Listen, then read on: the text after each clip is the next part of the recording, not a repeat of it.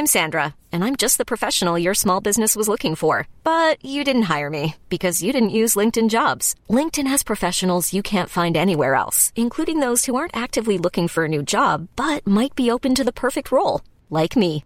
In a given month, over 70% of LinkedIn users don't visit other leading job sites. So if you're not looking on LinkedIn, you'll miss out on great candidates like Sandra. Start hiring professionals like a professional. Post your free job on linkedin.com/achieve today.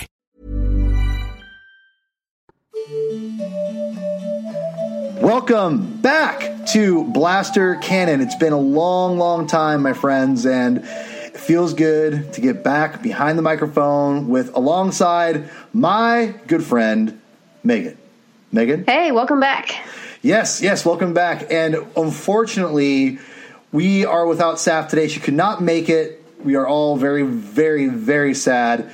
Um, she wishes she could make it today. Um, but the good news is she's on multiple podcasts for uh, you can listen to for her Rogue One thoughts. One on Tosche Station. I think that's out right now. Um, for one for Far Far Away Radio, which I think will be out soon, and then also another, another one, Radio Free Tatooine, uh, which I don't, I'm not sure if that's out yet. But if you uh, go ahead and Google those, I'm sure, or look for them on iTunes, download them, support them because they're they're all awesome podcasts. They will appreciate it, and Saf will appreciate it, and we, the three of us, will record soon. We promise. It's, it just something's it, things are going down, so it's hard for us to kind of make it all together, but it will happen soon. But And if you're coming in now and haven't checked out our previous episodes, Saf is on them, and we talk about Star Wars. Yes, and you and- should check them out. Yes, and Saf is our, uh, obviously one of our good friends and our co-host, and we miss her, and we miss you, Saf. Uh, you can also hear Saf and Megan, this lovely lady here, uh, on Western Reaches. So if you if you want to, if you're if you're in, living in a, in a barn and you haven't heard of Saf. And you have no idea who she is. I suggest listening to all the Western Reach, Reaches podcast because they're great, and both of these ladies are very talented and smart, and way smarter than me. So, yes, listen to them. Um, but man, we have a new film to talk about, a new Star Wars film, and Blaster Cannon. We kind of, you know, we go above, you know, we we typically do with like novels and and uh, things away from the films, but uh, we wanted to really do a episode uh, where we focus on this film because we love Star Wars. We're, the reason we talk about the side stuff of Star Wars is because we love Star Wars, and so you know, Megan, uh, I know me and you, we we have a lot we have a lot to talk about with this movie, and I, I'm going to give you the, the, the floor first because more talented and uh, beautiful people are, go first. So please tell us your thoughts on. I'm being serious. Uh, your thoughts on uh, Rogue One. What I mean, and first of all, I actually, actually what I'd like for you to see. What were your expectations going in? Because as we all know, the reshoots were a, a factor for a lot of people. I'll get into my opinion of that after yours. But you know, what? I don't, know if they were a factor for a lot of people. The reshoots weren't really a factor for me. Okay. But that's we can we can talk about that. Okay, but I mean, I think they. I don't think they were necessarily a factor for. I mean, okay, a, a number of people, a lot of people. I would say a number of people, and I was included in that. I think I was. I guess I was just. Uh, Uh, I was cautiously optimistic about the film, and I think a lot of. I think that would match a number of people. I don't know if you were one of them. Were you? Yeah. It, Okay. So that speaks to when I came out of this film, I was definitely in, you know, having conversations with friends. And one of the things that came up was the editing and was, oh, where could more scenes have been dropped in? And a lot of things from the trailers were not in the movie. And that discussion of sort of this, this movie did feel sort of remixed at times but the reshoot news was never really on my radar. I figure movies go through reshoots all the time. But I think the bigger concern and the thing that I went, the expectation that I went in was would it be a good story? Would it be a, a story that cohered really well? And I think it did in general. Um, Oh, so we are going to go right into spoilers, Oh, right? yes, yes, Gonna, I- I- yeah, right off the bat. Oh, spoiler alert! If you haven't seen the movie, and if you're weird and you haven't seen it, you're listening to this. I have no idea why you would be You're doing that. weird. We're not judging you. Don't I'm not worry. ju- but don't mean- listen to this. But it is. It is. I mean, come on! It'd be kind of strange if you were listening to a podcast and you haven't watched the movie. It's. I don't know. It's kind of strange. If you're. Sometimes people do it. Sometimes spoilers make things more interesting. Sometimes you want to know the spoiler before you go in. You know what? I feel like that. I'm not gonna. You know what? You know what? I can't argue that logic. You know, I, you're right. I don't want to judge anyone who wants to listen to spoiler podcast. But either way, go see the movie, please. Anyway, Megan, continue, please. Um, so expectations. I I I did want a dark story out of this. So I had written before it came out that I really like stories of doomed teams. Halo Reach is one of my favorite video games. I like that story where you kind of know everyone's going to die when you go into it. And that's the spoiler warning, by the way, everyone dies.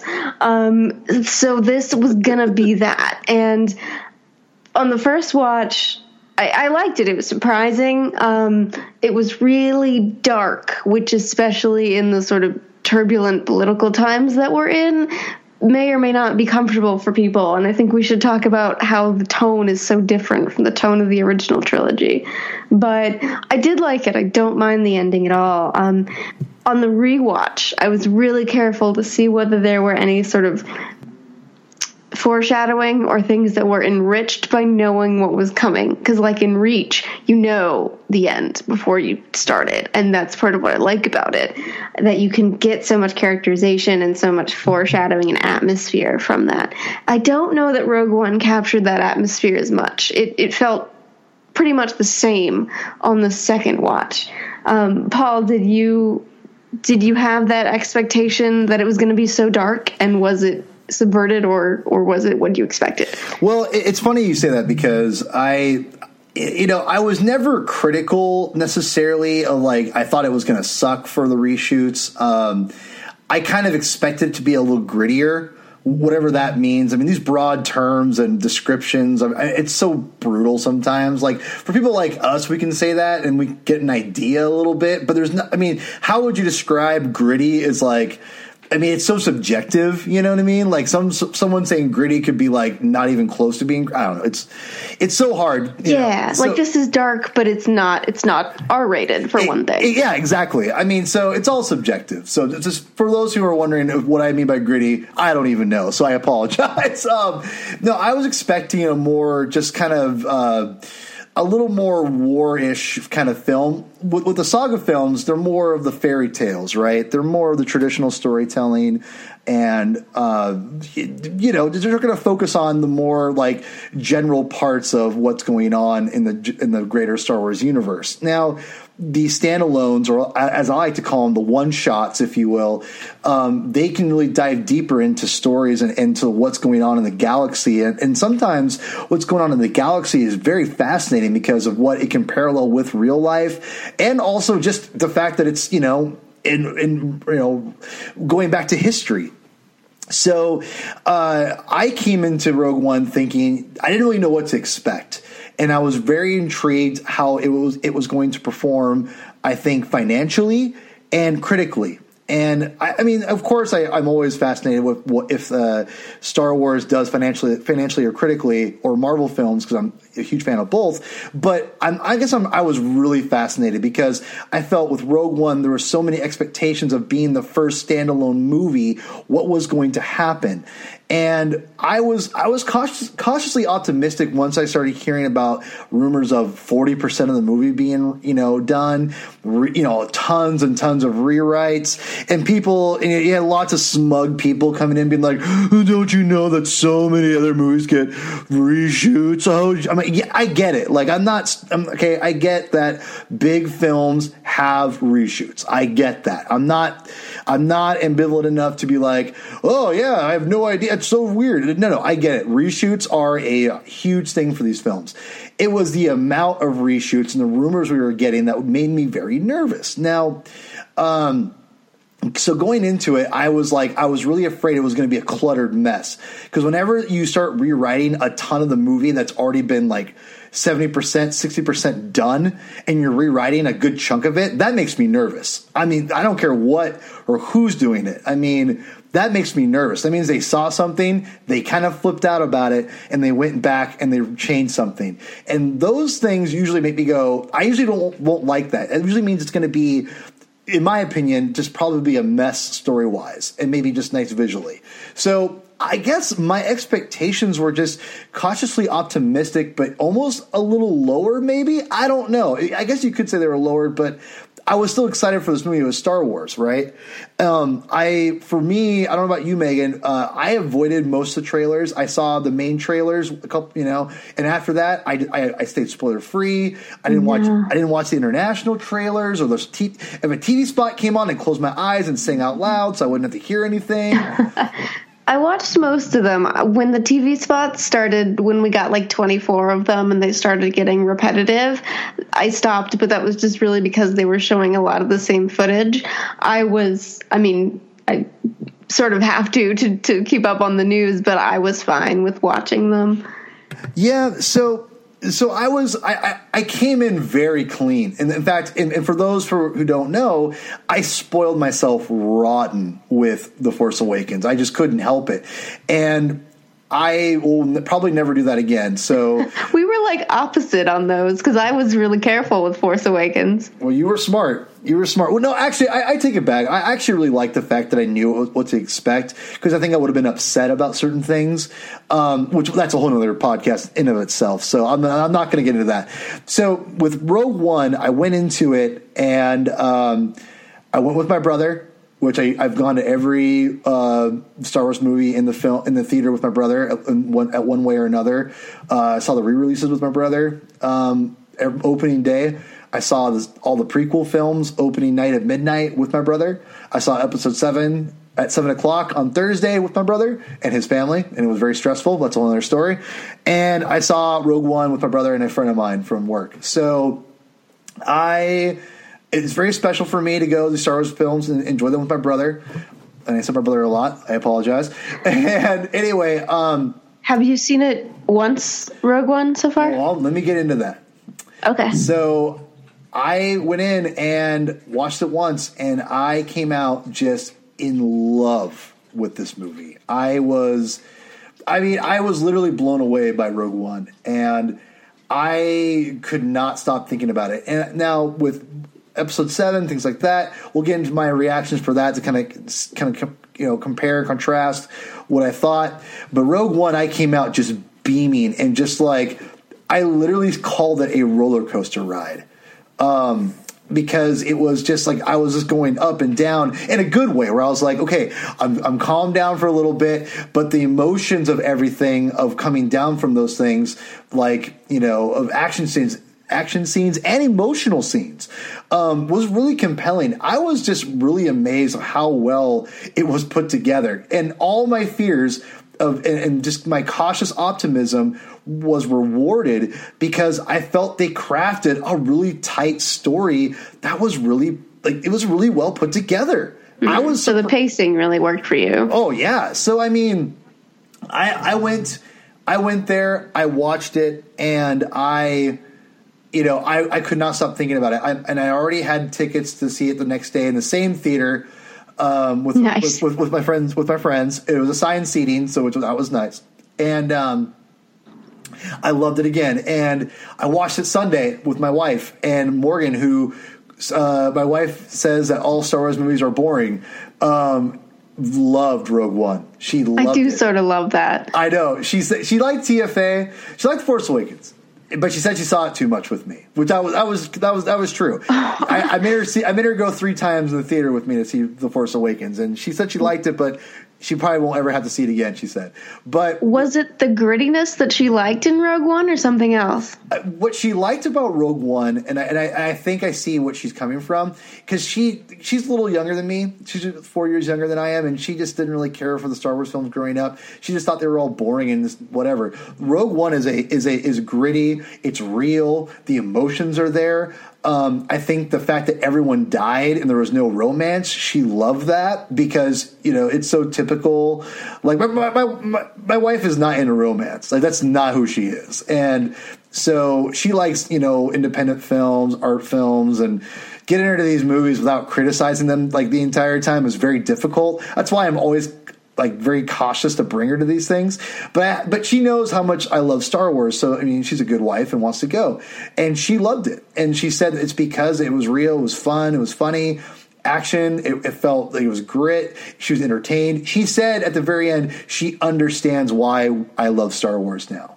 Like, oh wow, yeah, that's so, interesting. Yeah, I so, feel like that that speaks to it as like it felt maybe more modern to her. Yeah, and I think that I think that ultimately is is what it did. It, it brought Star Wars up to like a kind of a current level. I mean, you watch A New Hope; it's very much a '70s film but it's still amazing. But it's just it's it's from the seventies, and you watch Empires from the eighties. It's like I never knew how much they were their they were of their age until I got much much much older, like five years ago, where I'm like, man, I get it now. These are really old films. They're not. It's hard to see them as old films when you're so used to them. Like they just look eternal to yeah, me. No, and, and that's the thing, though. These films are eternal, and even the prequels, in my opinion, are eternal. They still look great. I still think Revenge of the Sith holds up compared to most CGI out there now. It looks amazing, and I think it's don't even get me started about Revenge of the Sith. I'll talk for days on it. Um, I thought it looked all right. It's a good story though. Yeah, yeah. no, but um, yeah, I think I, Rogue One was, in my opinion, amazing. It was literally one of my. It could be one of my favorite Star Wars films, like top three. I know a lot of people are not really into rankings, and they think it's you know it's all Star Wars, but I'm not really into ranking with this. But but you know what? I, I will say this: I, I loved it, and we'll get deeper into it, but uh, well, I mean, I think I, I, don't know if I got your final tally of if you loved it or not, liked it or thought it was okay. What are your thoughts, Megan?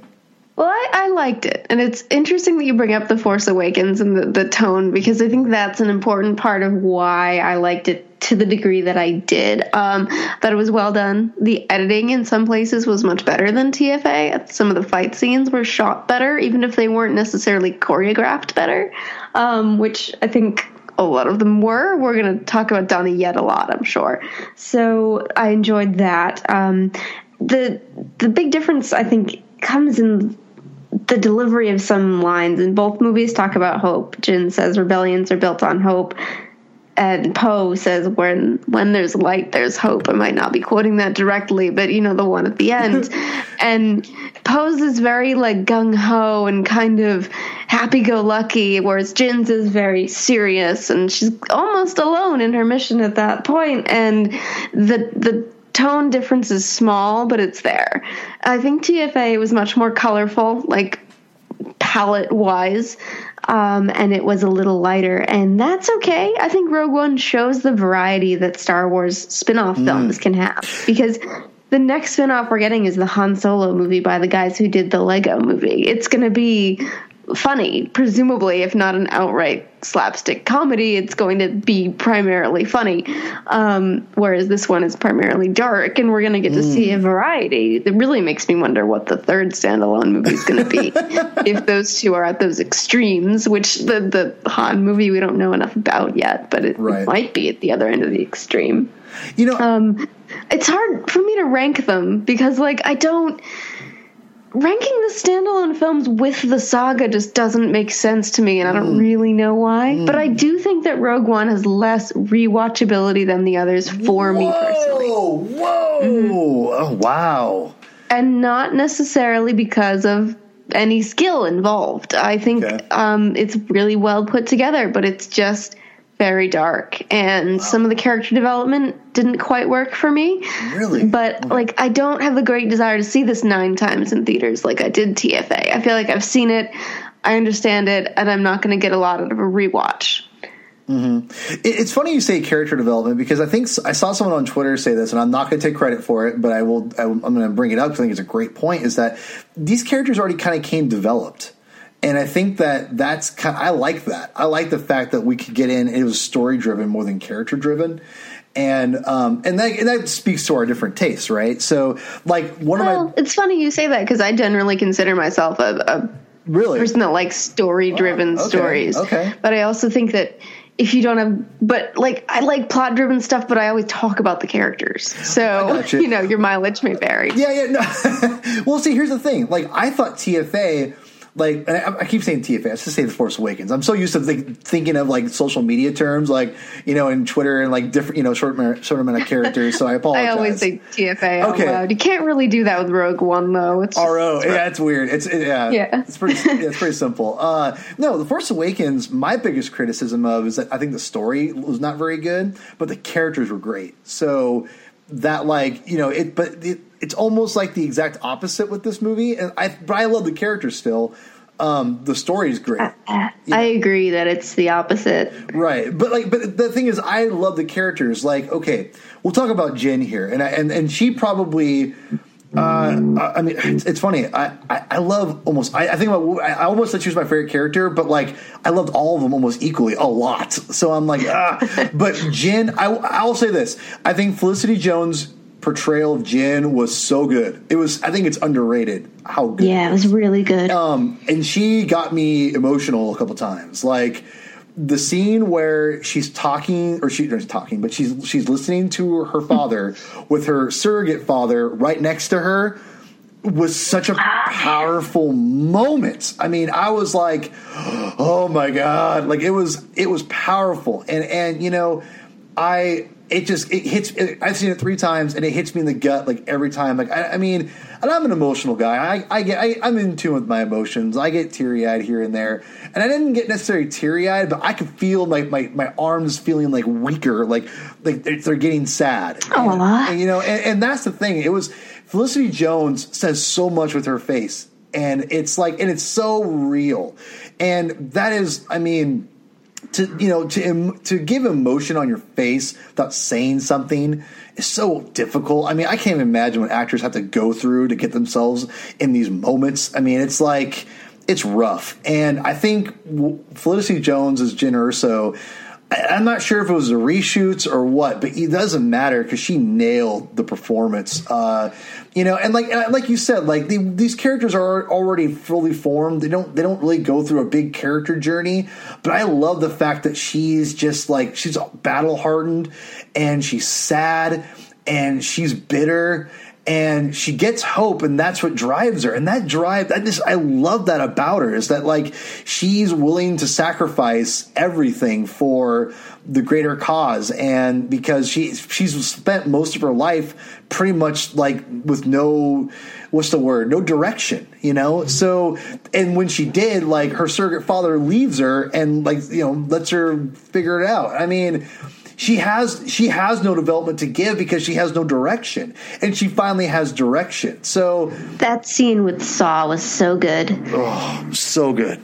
She was really expressive. And like you can see that moment where she decides that she's going to take Galen's death and use it. She's not going to run back to whatever life she had before, partially because she can't, but also because she's just not going to do that anymore. She's going to like forge her grief into into hope. Mm-hmm. And I really liked that moment. I thought she had she was really expressive. She had a really good range. It wasn't difficult for me to identify with her. Mm-hmm. Um, she had that sort of Han Solo background where you know she's done bad things and she's been she's been through a lot that we never see as the audience. But I never had trouble identifying with her because she could do she could do a lot at once. Like she could be nervous and sort of paranoid but brave at the same time and all that would come across clearly.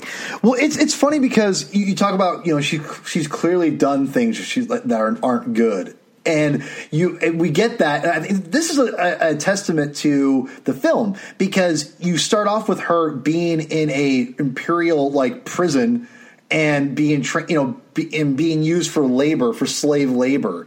And like th- so you know she's done something like kind of probably bad.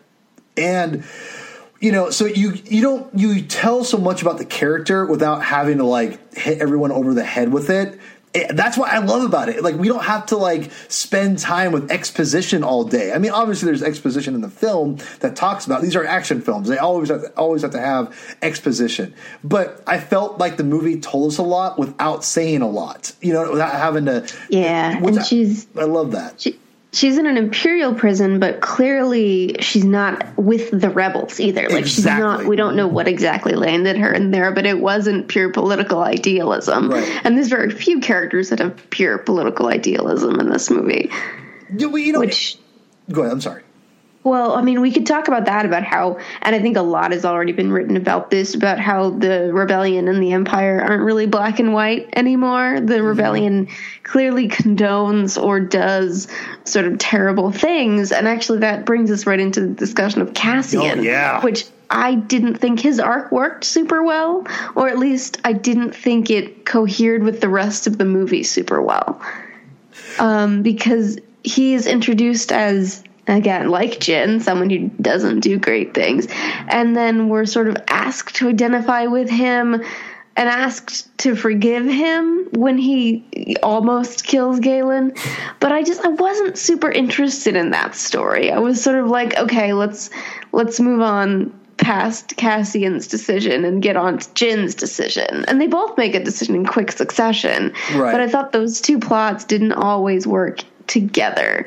They they pushed and pulled each other a little bit. What did you think? Well, it's funny you bring that up because uh, I, I apologize for people who want who get irritated that I bring up my wife a lot because you know the third viewing really it made me go hmm. It, it kind of saw it through different eyes a little bit. She was really compelled by the the, the two different um, Jyn and Cassian's kind of connection to Galen, and, she, and that really played on her emotions a little bit, which I was not expecting to be quite honest. And it worked for me. Like I, I I'll be honest, like I don't really have very much to complain about this film. Um, I, I bought into the fact that Cassian is a good soldier. He's going to do what he needs to do, and he evidently, you know, the fact he he kills the you know the crippled guy in the very beginning of the movie um, is a huge like like I think a brilliant job showing us like you know purposely let's show the- everyone that one the rebellion isn't exactly this like clean white as snow uh you know organization. This is They're not all farm boys. yeah they- they're not all luke skywalkers like you know who are like wide-eyed and like talk about their t-16s and blasting womp rats. Like this is like this guy's been in the war for a, he obviously lost his parents at a young age. He obviously grew up in the rebellion. Um i'm assuming his parents were killed by the empire. That's actually in the uh, the Oh. visual guide. It's taken me 26 minutes to get to books. By the way, that's some kind of record. that is a record in the ultimate visual guide, it reveals that Cassian was actually fighting the Republic on the side of the Confederacy for a while. Oh. When he was he was really young, he was involved in like Clone Wars era stuff. We don't know what exactly happened to his parents. He must. Well, he must have been. Well, because he's probably in his what late thirties, right? I don't know the exact number. That was in the book too, but I don't have it in front of me. I don't. I don't have the book yet. I'm going to have it soon, hopefully for Christmas. And I would say late twenties, early thirties, there's maybe. no way he's late twenties. He looks a little No? older than that. I'm, I'm 34. you think he's that much older than yeah, Jyn? yeah, a little bit. Um, I Huh. mean, I'd say he's probably in his late 30s, but whatever. I I'm mean, gonna look it up. you, you do yeah please so but anyway um i just love the fact they did a great job of, of again another great job of showing us that this rebellion isn't exactly what we thought it was necessarily. And without having to like him explain it to us on screen like it's it's just right there. And it, and it drives the story because it sets up the fact that one it's not a pretty place to always be in the rebellion. And two this guy is assigned to like take people out. Like that's what he does and um, I like the fact that like he was being told take out Galen Erso, and that you know ultimately this this girl and her and her passion to, you know for for her father and what's going on like you know he just couldn't do it. Like he just couldn't kill an innocent man. And I don't know I I, I, felt that that was that was appropriate you know? And it was it, it ate at him. I, I like that. And I think that it was cool because you know watching my wife's reaction when he's got Galen in his scopes was really really cool because she was like she was afraid that he was going to kill him. I think that, again that's another reason why I think this movie works so well is that no one was safe. It- we talk about Game of Thrones and that everyone dies and no one is safe, and that's what this movie was to me. It was like you did not know who and when and what was going to happen when, and that w- the unpredictability of that was so awesome that I think that that's why people were able to buy in a little bit more to it. Like, like people like my wife who aren't necessarily huge Star Wars fans, they're able to be into it and go, "Yes, this is you know this is this is awesome." Like, how's this going to work? I mean, you just don't know, and I think that's what what the standalone films that, that with this kind of film anyway is that you can do that. You can be unpredictable a little bit, and that was so nice. So that kind of goes back to the expectations thing because I expected Cassian to be more of a soldier, mm-hmm. and he's he's really more of a spy. He works with Alliance intelligence, and he's all about keeping things quiet. And that didn't come across as much when well I didn't expect it and it didn't come across as much than the first time I watched the movie the second time I saw it more because I'd read about it yeah, you know, I don't know. I, like I said, I don't think there's only one character which we'll get that in a second that I think that, that I did not not like him. I just did not care for him that much. But um, but oh, no, no. Oh, I wait, know. now I have to know. Uh, see, this is gonna make me look feel bad because I, you know, our good friend Justin, who uh, is is a good friend of ours he was going on and on about, uh, not on and on, but he was talking about how Bodhi Rook is the heart of Rogue One. And you can't, you can't I, I, throw sorry. shade at Bodhi Rook. I don't. You can't I'm do not it. throwing shade. I'm not throwing shade. He's so important. I just, I just didn't. I just didn't connect to his character at all. I oh man, loved, he was my favorite. I, oh, okay, so this is interesting. So he was my least favorite. And please explain to everyone, including myself, why he is your favorite. Please explain to everyone. I feel like I'm like in front of an auditorium. You are. This is my you, dissertation you are on why Bodhi Rook is very important. You are. Um, I felt that he, for a couple of reasons. So on a purely personal level, I liked that he was very obviously nervous. He wasn't that like super confident, um, kind of solve all the problems hero. He was just a regular guy that ended up tossed into this and decided to do something brave. And he can be nervous and brave at the same time, which is also something that I like about Jyn because it's something I like to see in people in the real world as well. A lot of people get nervous. A lot of people overcome that nervousness.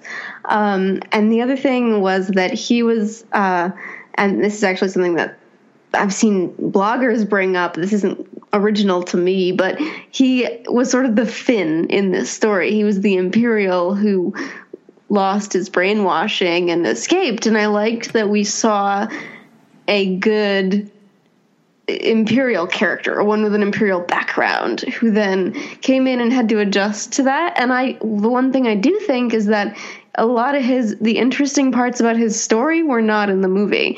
There were big questions that were raised by what happened to him in Saw's camp.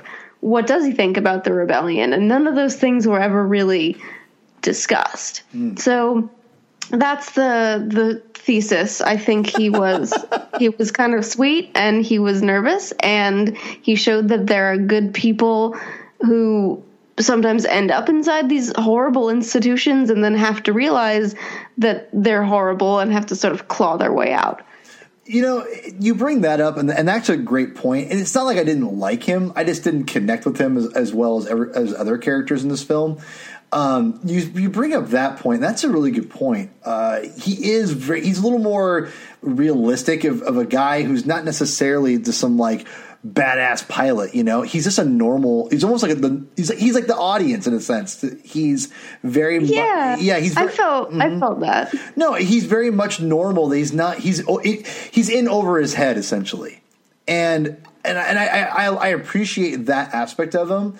Um, what I thought was interesting was that uh, Kathleen Kennedy came out and said that a lot of the reshoots revolved around Bodhi Rook um, character and reshooting his stuff with him, which is weird because I didn't think he was in the movie that much to begin with. Like really, yeah, I didn't hear that. I, would be really curious maybe, about which part. Yeah, I don't know. Again, I don't know if I, I thought I, I, heard some people talking about about it on Twitter. That could be Mister. I could be incorrect on that, but I heard that they did a lot of them. You know, shot around uh, his character which was interesting. I'm like, huh, it didn't really seem like he was in it that much. Um, I did, like I said, I don't dislike any characters from this movie. Like honestly, I don't, and I think he's a solid character. I just didn't like. There's other characters I was emotionally connected to, like Jyn, emotionally connected to, like immediately, and Cassian liked him a lot immediately, and Well, this is like a good segue because we've already talked about these other characters, and Bodhi Rook, you like him. He's your favorite character, right? That's what you said.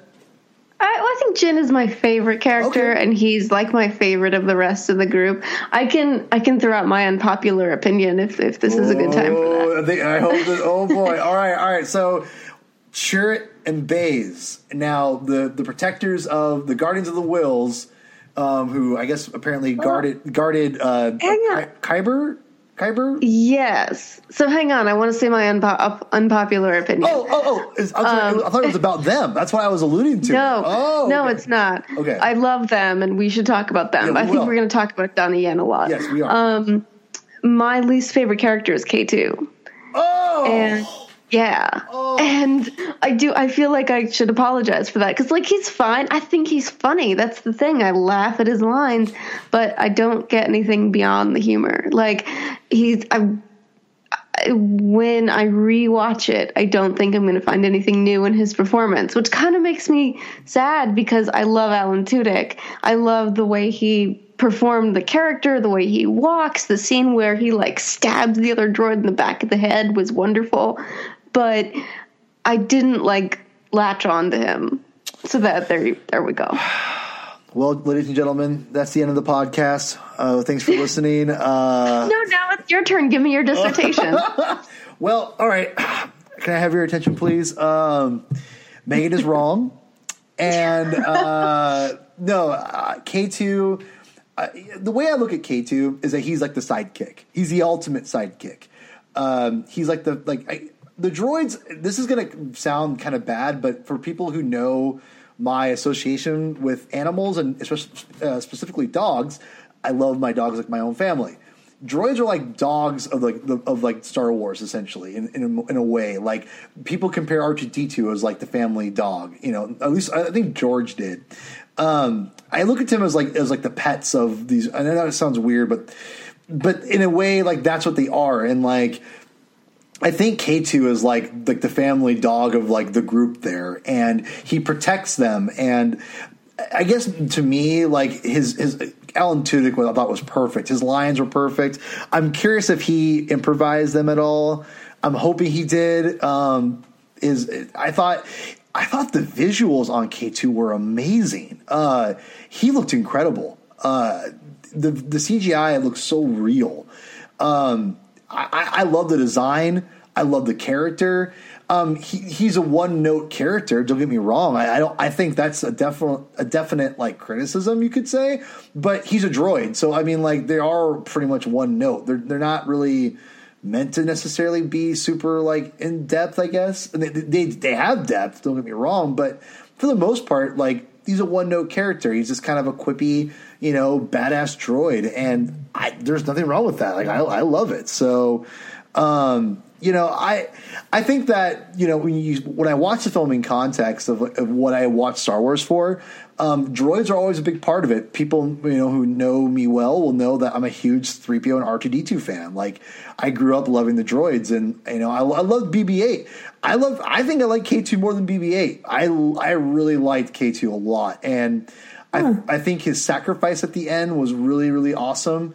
Um, I think it's easy, like it's easy to like you know make a badass sometimes. Like he'll be so badass, he's gonna like you know fire at people without looking. He's gonna like he's super strong. I mean, but I think I think Alan Tudyk gave him a charm that was much needed with that character, especially with the lines he was given.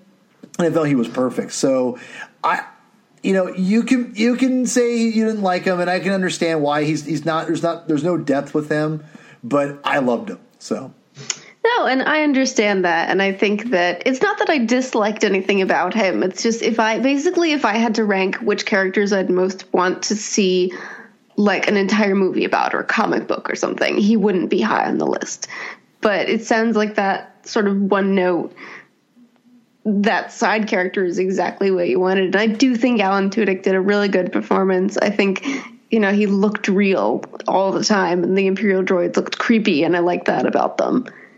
yeah, yeah, they, they they definitely. That's the thing. They looked creepy, but he wasn't creepy. He was just like I don't know. That's what I loved about him. Un- unless he wanted to be, unless he was stabbing the other droid in the back of the head. Oh my gosh! I the the the scene that cracks me up. And and again, my wife like she gasped when that happened was when she shot the security droid and and because I, I knew it wasn't going to be him, and she went, "Oh my god!" Like she was like, "Oh no!" Like because she I, she liked it too. I think she liked the droid too. Uh, and then and then you see him walk behind it, and he's like, "Did you think that was me?" Or I forgot what he said, but um, it was so funny. I, oh my god! I think when he smacks Cassian, oh, was like that was one of the like harshest things I've seen yes. in Star Wars.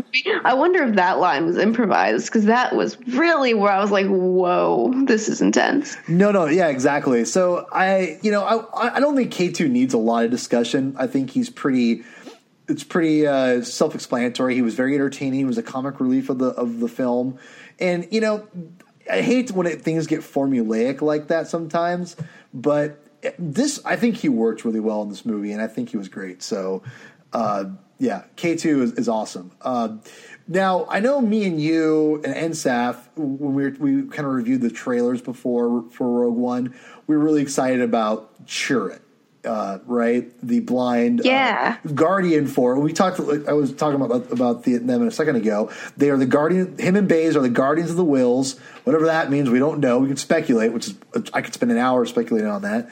Um, you know, guardian. They're supposed to be guarding the Kyber uh, temple or the temple for Kybers. And apparently that is also badass too, but they're not really guarding anything now because the Empire has wiped it out. Um, it is just uh, I for one, and just like a lot of, I think I'm not alone in this, and I think you would agree with me, Saf. Is I think hmm. that I think we did, we, we did not get enough of and Baze. Yeah, I agree. There were two major like discussions that we were having around this, and one was would Donnie Yen be awesome, which the question was generally yes, or the answer, and would his force sensitivity or lack thereof be an issue because I, I know I was very much on the camp of I want a character to be either force sensitive or not force sensitive. I don't really care for the like the place in between. And I've changed. yes. Oh, Yes. Yeah. Look, I've changed because of Pablo Hidalgo has been talking about it a lot on Twitter about how the force influences things in different ways and I'm okay with it because I think the movie itself, the script and his his action towed the line very carefully mm-hmm. between making him outright force sensitive and making him just really good at what he does because you see that um, scene where he's obviously listening you see that he can sense like he can he smells the wind um you can tell that some of it is purely physical and maybe some of it's not and i was okay with that so i'll i'll eat my hat on that one and say mm-hmm. That wasn't as much of an argument as i thought it would be for me an internal argument. Yes. well, no, because remember, remember, you and Saf were arguing with me because they said he wasn't like force sensitive necessarily, and Saf was like, you know, we were had a group chat, and she was saying you have to let everyone know I was right, and I was like, well, hold on a second now. It's, it, Wait. I mean, she. It, that's not necessarily so, true either, right? I, mean, I, didn't. I didn't go back and, and read and see that conversation, but she wanted him to be she wanted it to show that even though he was disabled, he could still be cool without the use of the force. And I think, and I think yeah. we did do that. No, I, I, think I think just like you summed it up beautifully, Megan. Honestly, you did a beautiful job because he basically works somewhere in the middle between force sensitive and the force using him. And I think that is that's kind of what I got. But I consider that force sensitive if the force can use you, right? I mean, that's a really good distinction, actually, because I don't think I've heard it said in that way before. That it's the force using someone versus them using the force, and and Chirrut said both. He said, "I'm with the force, and the force is with me," right. and that helped explain what he did a lot too. Well, I mean, because I mean, that's that's kind of what I would in, in think about. It's just like he's not he he's not because the force. I mean, he's he's obviously in tune with something. Hey, it's Paige DeSorbo from Giggly Squad. High quality fashion without the price tag. Say hello to Quince. I'm snagging high end essentials like cozy cashmere sweaters, sleek leather jackets, fine jewelry, and so much more. With Quince being fifty to eighty percent less than similar brands And they partner with factories that prioritize safe, ethical, and responsible manufacturing. I love that. Luxury quality within reach. Go to quince.com slash style to get free shipping and 365 day returns on your next order. Quince.com slash style. I'm Sandra, and I'm just the professional your small business was looking for. But you didn't hire me because you didn't use LinkedIn jobs. LinkedIn has professionals you can't find anywhere else, including those who aren't actively looking for a new job, but might be open to the perfect role, like me. In a given month, over 70% of LinkedIn users don't visit other leading job sites. So if you're not looking on LinkedIn, you'll miss out on great candidates like Sandra. Start hiring professionals like a professional. Post your free job on linkedin.com slash achieve today. because he can he, he can sense the kyber off of the necklace. Uh, you know, like he can. Yeah, that was.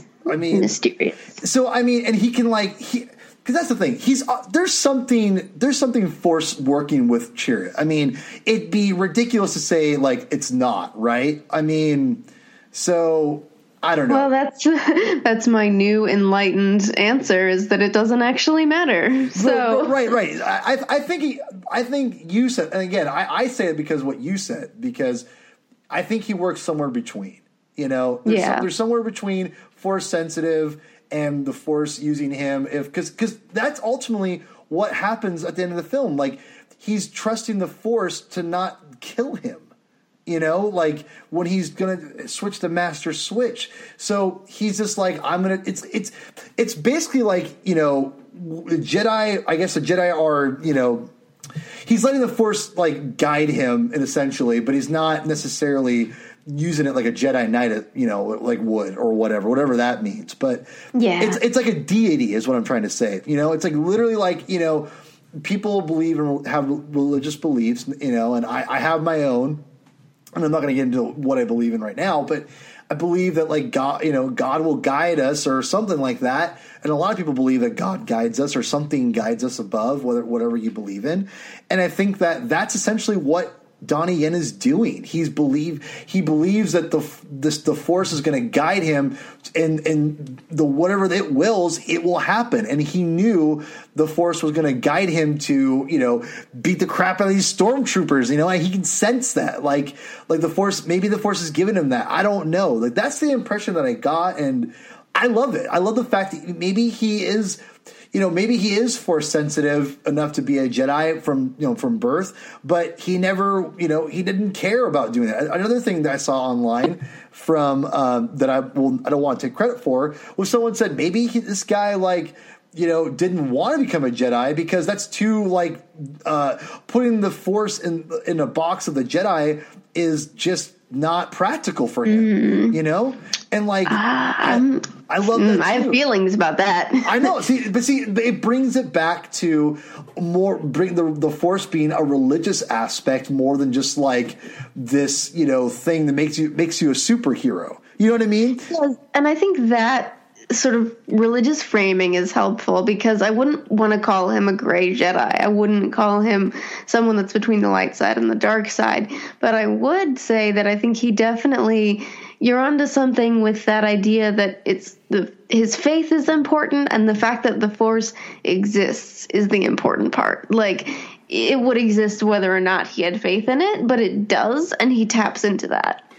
Yeah, no, totally. And I, I think that's I think the fact that it's not clear is purposeful, right? Like Yeah. I, I don't I don't at least at least in my opinion, do you I don't think it's clear cut what is going on with him. And that's the point. No. Like and they've been they the the story group and the various authors and things have been moving more in that direction that it's it's not clear cut. You're not Jedi or Sith or nothing at all. You can be somewhere in between. But see, I, and I like that. I, again, it's bringing back a more. It's it's again. I like the fact the Force is not necessarily going to be like. Uh, I was I wasn't gonna say neutered, but that sounds really weird. Uh, by the Jedi or the Sith, like it's like the Force is so much bigger aspect than all of that. You know, they're called the Guardians of the Whills, for goodness sakes. I mean, like Which is cool to see that word brought back. I back know. I mean- original original scripts. now is that the first time we've ever heard the word Whills in a film? Um, well, yeah, definitely the first time we've heard it in a film. I don't know if it's the first time we've heard it in the new canon. I'd have to really carefully go back and look, but yeah, it's the it's the first time we've heard it in a film. That's oh my god! It's funny because this movie has brought like if people want to complain about midi-chlorians and all that stuff and and whatever, but you're talking about a movie that brings back the spirituality of the Force. Oh my lord, this movie does that in spades, man. I mm, freaking love it. that's a good it. point. I freaking love it, and you know, and I love the fact the relationship between Baze and Chirrut. I just love their their you know their the fact they're so you know he protects them and Chirrut relies on him. And it's like, again, like you go back to the using the force, like he says, you know, the force protected me. And he's like, I fool, I protected you. And he's like, yeah, yeah. that's the whole point. Like the force was going to, you know, again, the force is using, Bay. I love that aspect. Like, you know, he's like, he's, he knows the force is going to help out some way or another. Like, again, it's, it's, it's like an ominous, be, ominous, ominous being eh, that the force is rather than like, you know, I, you know, whatever. And that's, that's what it seems like anyway. It seems like it's more of like it's con, you know it's controlling him like like we believe like some people believe that these, in certain religions do. It, it's really really cool. So I don't know. Yeah, and Baze and Chirrut had such good back and forth. Like Baze is always sort of skeptical about some of it sometimes, but he stays because Chirrut is important to him and he wants to protect him. And I was really I they their deaths were probably some of the most affecting stuff in the whole movie because you see how close they are and just like it was, it was very sad. Their deaths were. I just uh, it was. I mean, I knew it was going to happen. Um, I just I don't know. Like I I thought it was very uh, anticlimactic for Chirrut to go out like that. But it was, but yeah. And, this is what I said the other day. I think no, we talked about this. It was me and you. We mm-hmm, talked. About, this is what we talked yeah, about this morning. Yeah, yeah. I said that I both loved and hated Chirrut's death because. I love it because he's dying with with like you know he's praying to the force you know, and then I also thought it was weird because it just was almost very anticlimactic what happened. Like I wanted to go down on the blaze of glory a little bit more because he's badass and I want to see him fight. So it was kind of a it was kind of a hard conundrum that I was in. But um, like I felt Baze's death was a lot more like badass because this dude just kept going, right? You know, like yeah, he took out all the Death Troopers. How cool is that? I mean, uh, so I don't know. I, Baze was it's funny because I feel that Chirrut without Baze would still be amazing. But I think Baze needed Chirrut to be awesome. But I still love Baze. Does that make sense? uh, yeah, I like them in different ways. They have such different fighting styles. I so the deaths they're that like the pacing of that didn't bother me at first. I thought that it was really tense. You know, the first time you're you're you kind of have feeling what's going to happen, but you're not sure. It was really tense. But then, uh, the more I thought about it, the more I agree with you because Donnie Yen is such an accomplished martial artist and he can do so much, and we only get two big fight scenes with him, right? We get the one in the very beginning in Jedha where he uses the staff. We get the one on Eadu a little bit, but that's he's got a ranged weapon. And then we get that one at the end, and he didn't do as much as he could have at the end. And I guess I just, from a purely out of universe perspective, I wanted Donnie Yen to have more of a chance to show off and to, mm-hmm. you know, maybe he his staff gets shot out of his hands and he has to punch people for a while. Like a longer fight scene there could have been really good. Yeah, I think that you know, I, his fight scenes were great. Donnie Yen is an amazing like fight in, in films. Like if you see the Ip Man movie, I haven't seen the sequel, but the first one is amazing. I love the first movie. Uh, he's incredible in it. He's just an amazing uh, martial artist. But man, like he, I have to say, Chirrut's um, his whole his whole thing is just I don't know his. I love his character, and, and like, and we talked about, you know, could they make a film of him? I wish. I almost. It's a bummer they had. I don't want to say they wasted Donnie Yen on this character, but like he was so good. I felt like he was great, and I think this is, is this his first English like or American film that he did? That I don't know. I don't. I've seen Ip Man as well, but I don't know his cinematography, like or his. uh His, You know, his- his- yeah, I know what you mean. What's the word? you know, filmography. I don't know. what Filmography. There we go. Thank Yes, you. yes, yes. What movies he has been in um, super well. I, it almost is like when they used Ray Park in Phantom Menace, who was not, he doesn't have the same type of career behind him, but he's also a good martial artist. And he got that first scene where you sort of just get a, like a tease of the lightsaber fight and then the big fight at the end. So he was really only used twice as well. Right. And but I think what what makes them so awesome is the fact that they're just the little they have, they make an impact, you know? And like Yeah. and you just want more. And I I you know, we have some other characters to talk about here in a minute. Um, but I have to say that of all Rogue One's character, I could like read almost e- ev- you know extra stories on all these characters. I would love like a, a tales of Rogue One about you know the a little couple short stories about everyone in this series. To be honest, Bodhi Rook Yeah. included, I would love something like that, some kind of anthology book where it's just like you know different timelines of their lives and the stories in their lives of of what they do and how it ties into the galaxy. I mean, I would love something like that, especially with them. But them specifically, I would love to see comic series, a book series, you know, uh, something with these guys because they are just such an intriguing like uh, their their whole history is so intriguing. It's amazing. So.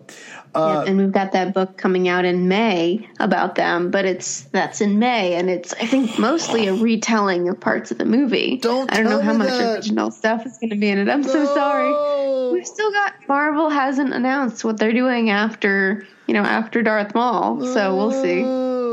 So okay, so they have. we, we have some we have uh, some more characters to get through. Let's get to some some of these, some of these bad guys. Um, there's we talk. I'm just so much. There's so much to talk about. Oh my gosh. Um, let's talk about really fast. Um, get this out of the way. Tarkin. Um, I thought it was. I, I did. I kind of had an idea that he was going to show up. Um, I thought he looked amazing for what it was. I took it at face value. I loved it. You had to have Tarkin in this film. I felt it was appropriate. Um, I love the fact that he's just him and Krennic were just going at it for control. Um, I love the I love the, the the little screen time he was on, or he was on it more than I thought he was, I, which I loved. Again, I thought it was awesome. He was perfect. So um, I don't know. I love Tarkin. He worked for me. Uh, I I think this is bodes well for you know random cameos in the future. Uh, what are your what's your take on Tarkin?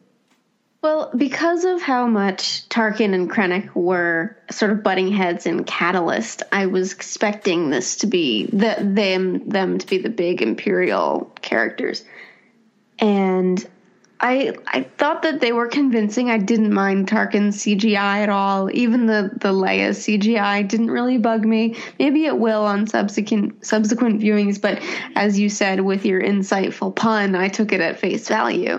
Um, that was not intentional, by the way. no pun intended.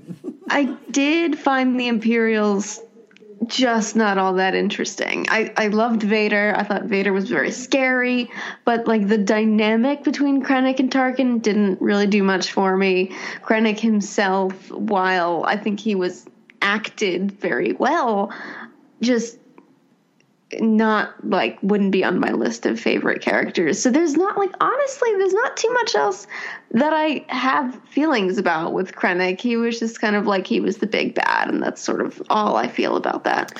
I, I, I think one of the, I, he worked for me as a character, um, but I wonder, and I'm sure we'll cover this book Catalyst with, when we have Saf back. Um, but a little preview into what I thought. Um, I thought Catalyst did a great job of setting up that whole that whole thing, and I got Krennic's character right away, and I love Krennic from Catalyst. And I felt he was just an extension of what he was in Catalyst. And I love that. I love that he was trying to manipulate his way to the top. One of the things I think that's so interesting about him is that this guy's a former engineer and he worked his way up to the top.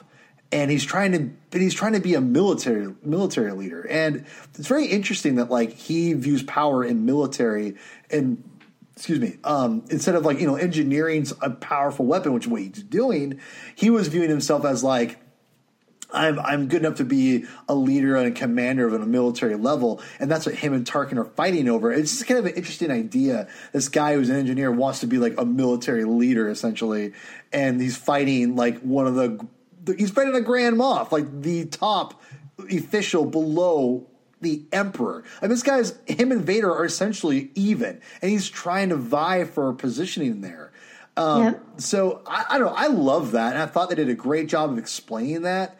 I think a lot of like casual fans probably won't really get that, but they understand like Krennic's trying to control the Death Star, and that's all that matters. But having read Catalyst, I really love the dynamic between Tarkin and Krennic, and I like Krennic's character a lot because of Catalyst. I do think that the book and the movie dovetailed really well. Oh, it's really not that well. you have to read one to understand the other, but sort of in a way that hasn't really happened before because we simply haven't had the opportunity in the new canon. The the tone was very similar. Those scenes where Krennic talks to the Ersos in their home on Coruscant, it's not verbatim from the book, but the tone is exactly the same. Right. No, it's. I think that that to me would work for the character, and I and I think most people. With the exception of, of a few random people here and there, probably love Krennic way more because he's an imperial officer. Uh, for those people who will not be named, um, but uh, are we are we talking about Jay? Everybody, there's there's lots of empire, empire loyalists, and which is fine. I don't mind, but I love Krennic because he's awesome. But I, a lot of people liked him. I'm not sure if everyone who just casually coming into it will love Krennic, but I love Krennic, and I thought he was awesome. Um, you know, he was he was not necessarily like a super dynamic character. I thought, but I thought he was he was still interesting, and I love like when you know Ben Mendelsohn chewed up scenery. Like you know, like I'm going to use a football analogy for those who watch football. He's I, I viewed like his acting performance like a grinder, like a running back who does it gets like a good hard like 100 yards throughout the game. He didn't have like you know, like 20 yard runs were just blowing people away, but like he just got the hard yards, four yards carry. For those who know football, know what I'm talking about. That's what Ben Mendelsohn's performance was. Just chewing up scenery, just awesome. Like doing his job. I love it. So I thought he was a workhorse. He was definitely someone that really anchored that um, film together. I, I got we got we got to talk about Darth Vader.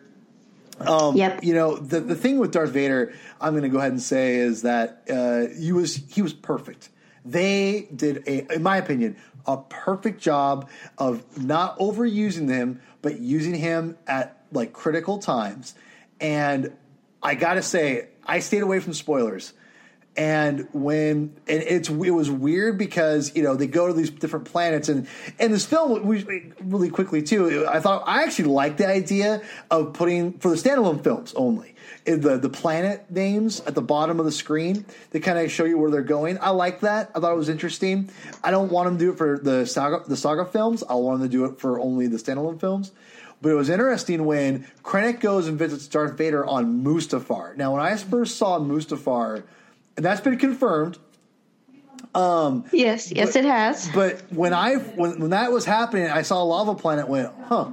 And then the, you see Vader's castle, like the vintage Vader castle, like you know Ralph McQuarrie design from yep. Empire. Oh my lord! I mean, I was like, "Are you kidding me?" Are you kidding me? Are you kidding me? And I just I lost it, and, and it, it, I thought it was very interesting that they didn't put Mustafar on there purposefully. And I, I again, I'm not. I'm going to go ahead and say I heard this from somewhere else. I don't know where if it was from another podcast or what, but they did it on purpose. They didn't want to spoil the to, to see where what was going to happen. But I knew. I mean, as soon as I saw the mm-hmm. castle, I was like, "Oh my lord!" I loved Vader's castle. Oh my god, that was that was a that was a mind trip, Megan. That was that was amazing. I love that it went back to that original design of like the lava throne room, and it seems such a natural choice for you know the ultimate villain to have a lava throne room. But I did notice a friend actually pointed out that they don't have a planet title card for the planet where Jyn grew up either. Mustafar oh, is not the only one that doesn't have it. Yeah. Oh, true, true, true, true. No, um, but yeah, I, I think it was you know that part was just so cool. I love I love when the when the when the gate opens up and it's Vader comes out. Oh my god! And you know it's the royal guards guarding him while he's in the bacta tank. I mean, it is so freaking cool. I mean, it is it's it, that is such fan service, but it's the best. 100% the best fan service you could have. And obviously the end of the film with Darth Vader where he's just just destroying people. It's incredible. Um it's perfect. It is it, Man. yeah. That scene, actually, now that I think about it, and I never really worded it this way, even to myself before, but that scene felt like fan art coming to life in the best way possible. Mm-hmm. Like, not that it didn't feel like Star Wars, I think it did, but it the scene where he, you know, cuts through the rebels at the end was like, this is what fans do. You know, if you want to write a really scary Vader, you just make him murder a bunch of people in a comic book or something. And this felt like a comic book or something in a in the best possible way. Vader's tricky because his dialogue is so distinct, and I think they had a real advantage in that James Earl Jones did a fantastic job, and just hearing his voice again made it made it work in a way. Um, I tend to believe that more is less when it comes to Vader dialogue, but I can't. I can't really critique it on like a sentence level because James Earl Jones is saying it, so I'm like, it's it's true, it's gospel. I can't change this. Yeah, no, I, I think I think you you nailed it. I think that I, I think that it did a great job of giving him the right words to say, the amount to say it. I think James did a great job emulating the voice best he can. I think that was the best post. Um, I thought he sounded better there than he did for Re- Revenge of the Sith, honestly. Uh, and it's probably because it was written a little bit better. I'll be quite honest. I mean, I love Revenge of the Sith in that scene, but I feel like this he sounded more like Vader than he did. But of course, it makes sense in Episode Three because he just literally just started. He was just Anakin like a second ago. yeah, So- well, it sounded like it had less distortion on it, and I don't know if it did. I don't know if that's technically true, you but might be right. It it sounded more natural, which is an odd thing to say for Vader. But Right. No, no. He he was he was. I felt like he was perfect, and the ending of that film was incredible. Um. So, gosh, so much to talk about. I mean, seriously, I could talk about this movie forever. Uh, we got we got a couple things we got we got we have to get to. Um. So, uh, and, and, uh, the first thing I want to talk about for you know, we have to talk about, and I'll let you have yours uh, as well, or I'll let you go first. What's something we haven't talked about that you really want to bring up? Uh, and maybe what I want to talk about. Um, what is there anything in particular you want to bring up? Oh gosh, yeah. Well, I want to talk about the actual sort of war footage inspired scenes toward the end in that whole battle at Scarif. Obviously, you know, we've talked about how it works for the characters, but in the terms of the vehicles and the choreography, I thought that the dogfights were really good. Um, I would have liked the camera to sort of linger on them more. Like as soon as I saw something cool, it was cutting away. Um, but I love seeing X Wings again. I have a bit of a pet peeve that they parked the camera behind the R2 unit more often than Come on, in, girl. in the cockpit. Come on. It's such it's so nitpicky. But I want to feel like I'm in the X Wing, not like I'm hanging off the back for some strange reason. Oh my goodness! I loved the um the shield and the, when the X-wing smashes against the shield, I was just like, "This is the coolest thing." It's it's horrible, but it's cool. You know, it's funny. That's exactly what I wanted to talk about too. And so was the end of the, the third act of that movie. Um, Excellent. I'm I'm going to go ahead and say this, and you can argue with me, but you'd be wrong, Megan. Uh, but uh, I don't know if you will or not. You might not. I think the third act of this movie is the best third act. Could be the best third act of any Star Wars movie. Like, yes, I, disagree, but go on. But I, I like I watched this third act, and I think it like was I lo- and I love the lightsaber fight between Kylo Ren and Rey. I think this trumps it like one thousand percent. Like, and I love that scene, those those fight scenes. But the the the the, the dog fight or the the quote unquote space fight in the Force Awakens doesn't even hold a candle to this. This is incredible. Yeah, this uh, was Rogue One's space fight was more entertaining to me than Force Awakens space fight, but I have a I might have a different reason for that than you. I don't know. Go ahead. Well, I, I and the reason I, th- I think it's one of the best third acts is because the there's a, there's so much intensity going on. There's there is a sense of danger. There's a sense or a sense of like that no one's making it out, and or they could or they you don't know. Um, when the fleet shows up, it's just incredible. The, like I, lo- I love everything they do in that in, in the third act. I mean, I really can't think of a bad thing. Um, you know, I just I just love it, and I think that the, all the Easter eggs with the ghost from Rebels, uh, the gold leader and red so leader. Rebels oh stuff. my yes, I mean there's so much cool stuff. The Y wings, oh lord, the Y wings, the beautiful Y wings. Um, but oh, they're just just kicking ass, and I'm loving it. The Hammerhead Corvettes, oh, Oh, those were awesome. Oh. So I was like so glad when the the grooving hammerheads from Knights of the Old Republic were actually useful. Yes, like they. I, I mean, I mean, the the fact they actually gave them a purposeful use was just so. I mean, it made Yeah, that scene was great.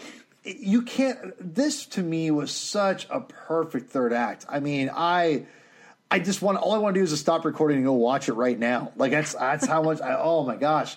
I just can't stop thinking about it. And seeing the ghosts in the background was really cool Easter egg. I would have liked to even see him like shoot some TIE fighters down a little bit. Um I didn't notice them doing that. Maybe they did. I mean maybe someone who's seen it like eight times already will tell me I'm wrong, which is fine. I don't mind being wrong. Um, so, but no, I, I thought this third act was incredible from the space battle to the ground battle with the AT-ATs. I mean, there's just, it was intense, man. I mean, like, it, it was funny because I was talking to a friend of mine, uh, Tim Gerasi from Saga, the Saga Continues podcast, and you know, he was like, I he wanted like a war film, like a literal like two like like Attack of the Clones like war film, right? Like where, where the clone army takes on the separatist army, and it's just like two armies just coming together, and it's just mayhem. But I said, you know, you really can't do that with the rebels because the rebels are small in number; they don't have a lot. So they could just send. You can't just have them send their whole ground troops and defeat the empire. That's not the rebels' game. You know, they don't have the numbers game. So it would make sense that they'd send a small, a small little battalion and like sabotage and know there's no way out. And um, I, I, I love that. I love the real like small like you know being overrun. Like oh, it was just so good. I loved it. We we definitely got less of that like pure war footage style than we could have, but I think for exactly that reason, the, the rebels can't be portrayed as having armies because then A New Hope doesn't really make much sense. I, I thought the scale of the AT-ATs was done really well. There's that scene where the they start walking through the forest and the rebels just run. I think Baze and Chirrut are in that scene, and you just see the legs through the trees and sort of realize how big these things are. Um, for a Gareth Edwards movie, it had astonishingly few monsters, but the AT-ATs kind of served that role. And I really liked that. I, I had so the problem that I had with this that I also had with TFA was that Star Wars has always been very good at intertwining stories together. So in Phantom Menace, you have Anakin in the starship and the Jedi having the fight in the reactor. In Return of the Jedi, you have Luke in the in the throne room and Lando in the battle. Um, I like when you have those two perspectives because then you have one person in each part that you can get attached to. And in TFA, you had most of the crew was on the ground. Poe was in the air, but I, I still think that the most of the perspective was on the ground, and that weakened the space battle for me. In in Rogue One, almost all your team was on the ground, and you got like the Mon Cal. Admiral Raddus was Oh, cool. so good. It, I love the white Mon Cal and how you kind of saw from their perspective. Um, I love that you saw what happened to Red Five. Uh, that so that and. Anakin in the bacta tank were the two things that like just blew my mind because they came out of nowhere and I Yeah. loved them. Yeah. Um, but I did feel that it was a little sterile because we didn't get to know those people. And the one thing is, we did finally get female pilots. There was like a 15 minute span in which there were female rebels, and then no other time. Um, but if we had a little more distinct characters in like, um, he had a name, the commander that was on the beach that like Bodhi was talking to. yeah. I, didn't get a good sense of him, and even making him making him an mm. alien or making him a lady would have distinguished him a little bit. Mm. So I mm. felt that I wasn't quite attached to those characters as much. But purely on how it was shot, it was really good. I just feel like the recent movies, and that sounds like a huge broad statement. I, I, I hate doing like this trilogy essentialism. I like all of the trilogies equally, but or all of the you know saga things we've got so far. But I think putting balancing two perspectives at the end a little bit better would have strengthened that space battle. Oh, man, we can't disagree more. I, I thought it was perfect. I thought they did a great job of balancing everything. Um, and, and, again, like, and I can understand like the representation of that. Like, you know, Jyn was the only woman on the ground was, was kind of weird. I mean, there was a couple of women pilots, but like that was it. I mean, you're right. Like, if they would have had more down there fighting with them, it's be a little bit make more sense, you know. I, so I, I can get behind that. I, but at the same time, I thought it was perfect. I loved everything I got. Um, I thought the the action scenes, uh, the the, the cinematography I felt for this film was very very good. I, I went away thinking I, I, thought the Force Awakens had some, had some good cinematography. I felt this just felt I don't want to say grittier. It just felt more raw, like you're in the moment more, and it was just I don't know. I loved I loved it. Um, I yeah, I, it was less stylized, I think. Yeah, it, in mm-hmm. in a good way. No, exactly. That's well said. Um, I think that the, the, the war aspect is totally there still. Um, I yeah, I don't know. I just I, it's it's hard for me to even describe what I like because every. I think the third act is perfect.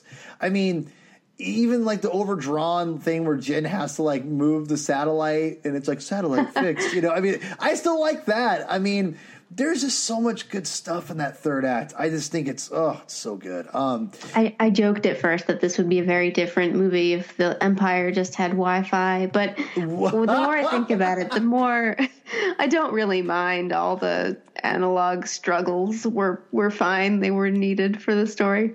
No, I thought you know I, I bought into it because you got to think about you know maybe it's protected easier like this. I mean, the fact they're able to grab it is it's it's I think one of the things that makes me like this movie so much is that what it took to get it was like the right person, the right like it, it took the right person to get it, which was the guy you know who's personally sabotaged the empire. It just would make sense because it's so heavily guarded. How would it, you know, how would they find all yeah, this out? So, so, Star Wars has never been as high tech in its communication as it is in its spaceships. Uh, like, yeah. it's very nice and nice and retro. I yeah. would not complain about that. Yeah. So I mean, I, I, again, it's a movie. It's I mean, I don't know. I, I I didn't. I don't really think too hard about that stuff. If you do, you're just going to hurt yourself and. And I have done that many times, trying to overthink things. So, as I love to do, uh, but no, I think the third act was amazing. Um, you know, I, I, think this is a, a, good time to kind of wrap up our closing thoughts on it. Um, you know, I know you read the book or you're reading the book, and you're a huge fan of the writer who's who's, who's adapting this this this movie. Uh, do you have anything to say for the, the adapt- adaptation that you've read so far? Yeah, so I'm about three quarters of the way through, and generally I'm really enjoying the novel. I had incredibly high hopes, like basically unachievably high hopes. Um, it's not as stylized as Matt Stover. You're not going to get like second person, but it adds some scenes. It adds some amazing scenes right before the destruction of Jedha City. There's several characters that are not in the movie that it shows that from their perspective, and that's really good. So basically, basically, if you liked the movie, it's uh, definitely a solid novelization. So if you want to learn more about the characters or just enjoy reading that kind of thing, it's definitely worthwhile. Yeah, I'm, I'm not a big adaptation guy. I bought the Star Wars, uh, Star Wars: The Force Awakens comic books, and uh, was very disappointed. It was not very good. Art wasn't very good. Sorry. Um, and uh, I, love, I love the covers though. The covers were awesome um, those are worth it, I guess, in that regard. Um, yeah, I've not read them, so I can also only vouch for the covers. Well, I will say you're not missing much. You watch the movie, and it's all you need. Um, yeah, you know, before I before I forget, my closing thoughts um, is uh, obviously Galen Erso, uh, Mads Mikkelsen uh, was was great for the limited time he was on. His hologram performance was so good. Um, the Matt to kind of get the work from um, you know Felicity Jones' performance in that scene. Uh, and I'd be remiss to not mention Saw Gerrera. Um, you know, Forest Whitaker's character. He's not on in it very long, but God, he's awesome. God, I, it, it's I just I want more stories about Saw Gerrera. I know we're gonna get uh, Rebels episodes coming up soon in the second yes. half where Saw Gerrera is going to be uh, featured, which is amazing. He's voiced by Forest Whitaker. How freaking cool is that? Um, yeah, gonna be awesome. Yeah, so you know, I I personally think that that's really freaking cool. Um, I think he's a great character. I wish he was in it more. Um, his his pre- I love his his rebels, the two tubes. Oh my lord, they are so. Oh, Oh, I was so glad that the two tubes were actually characters. They Oh. Mm-hmm. weren't just like people in the background. They, yeah, they were really cool. they were a, they were some of the best alien designs in Star Wars in years. I'm talking from the prequels to the to TFA. It's like it reminded me of Jabba's Palace: Return of the Jedi, like you know from you know really good solid design work. Where I feel like TFA was like, let's try to be like let's try to make a bunch of random cool looking aliens. Where I feel like they wanted to make like just some badasses, and they did, and they just look great. Uh, I, Yeah, I- they're yeah, for all I know, they could have been designed for the Force Awakens, and they used them in there. So I don't know, but I mean, I, I thought they were great. I would love to see. I want action figures of them. I will hunt. I mean, I've been buying action figures like crazy, but I mean, I will. I will hunt. I will kill for those those guys. Um, hopefully, they'll be in a two pack, right? Huh? Huh? huh? I Um, would think so. yeah, I actually, I don't think you're being um, over dramatic when you say that they're the best aliens since Return of the Jedi. I think I'd agree. Actually, Yeah, they they, are, they look they, they just look like Star Wars characters, man.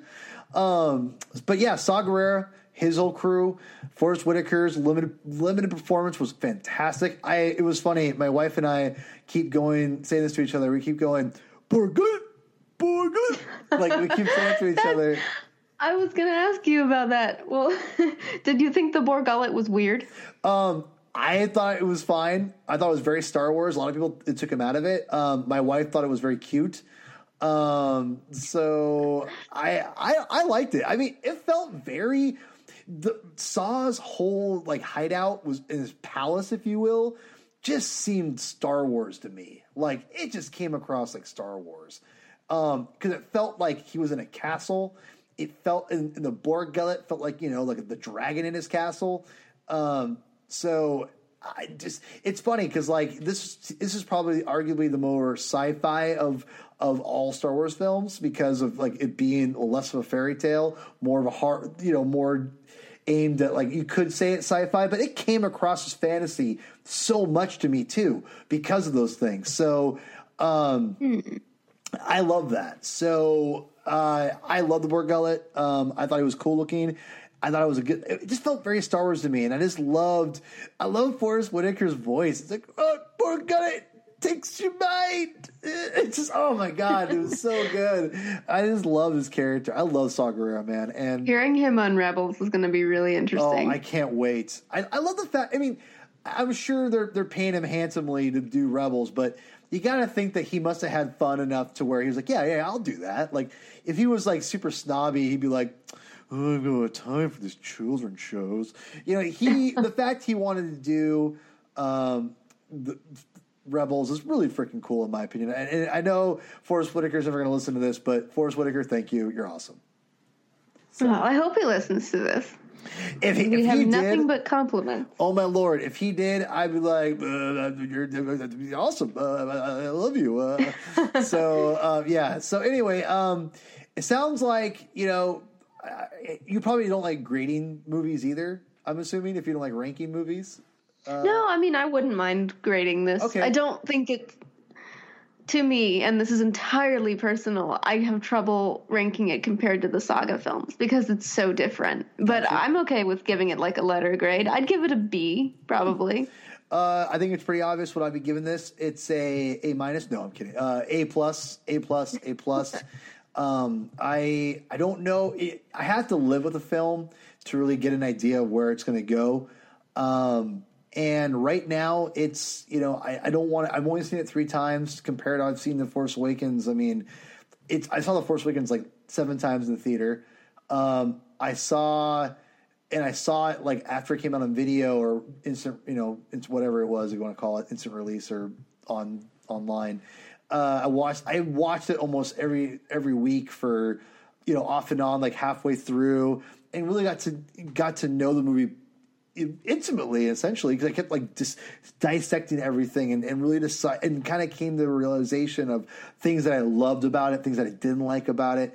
The same things that happened with Rogue One. I don't know where I'm at yet.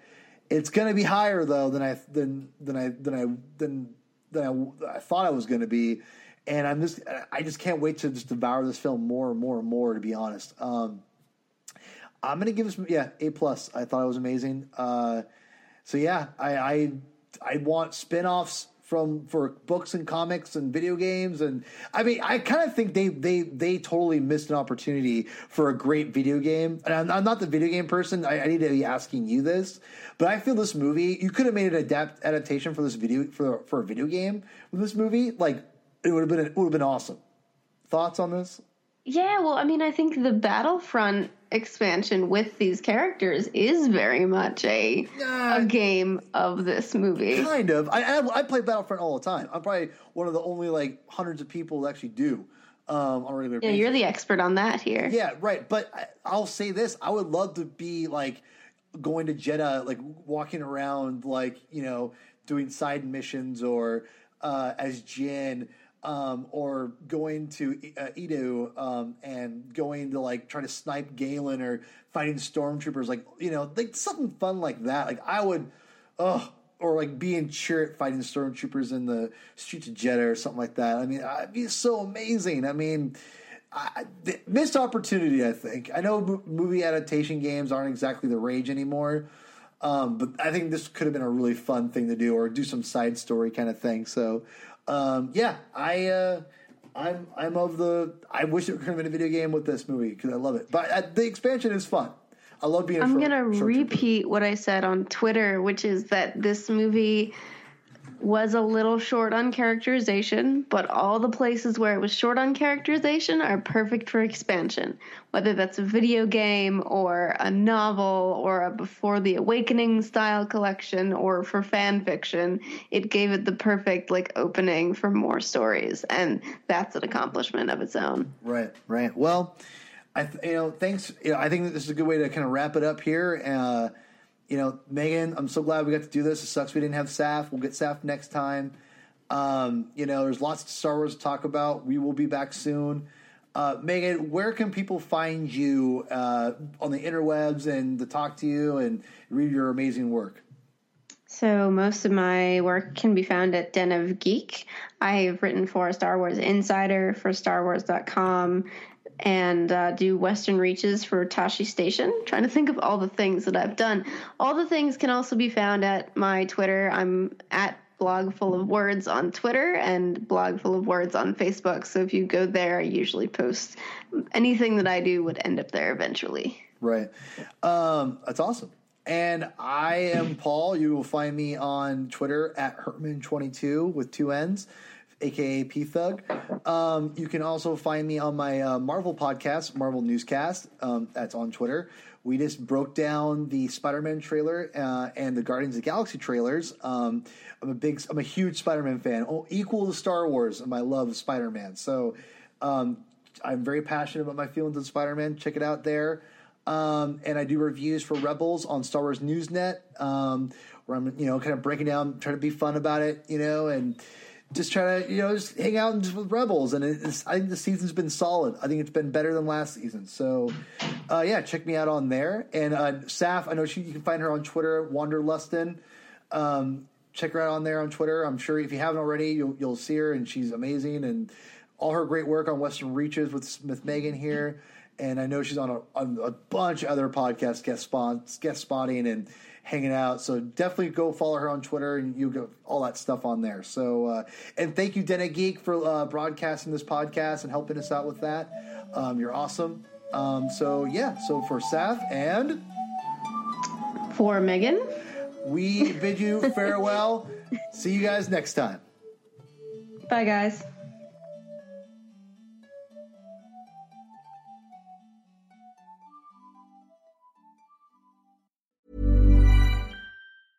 Ever catch yourself eating the same flavorless dinner three days in a row? Dreaming of something better? Well, HelloFresh is your guilt-free dream come true, baby. It's me, Keke Palmer. Let's wake up those taste buds with hot, juicy pecan-crusted chicken or garlic butter shrimp scampi. Mm. Hello Fresh. Stop dreaming of all the delicious possibilities and dig in at HelloFresh.com. Let's get this dinner party started.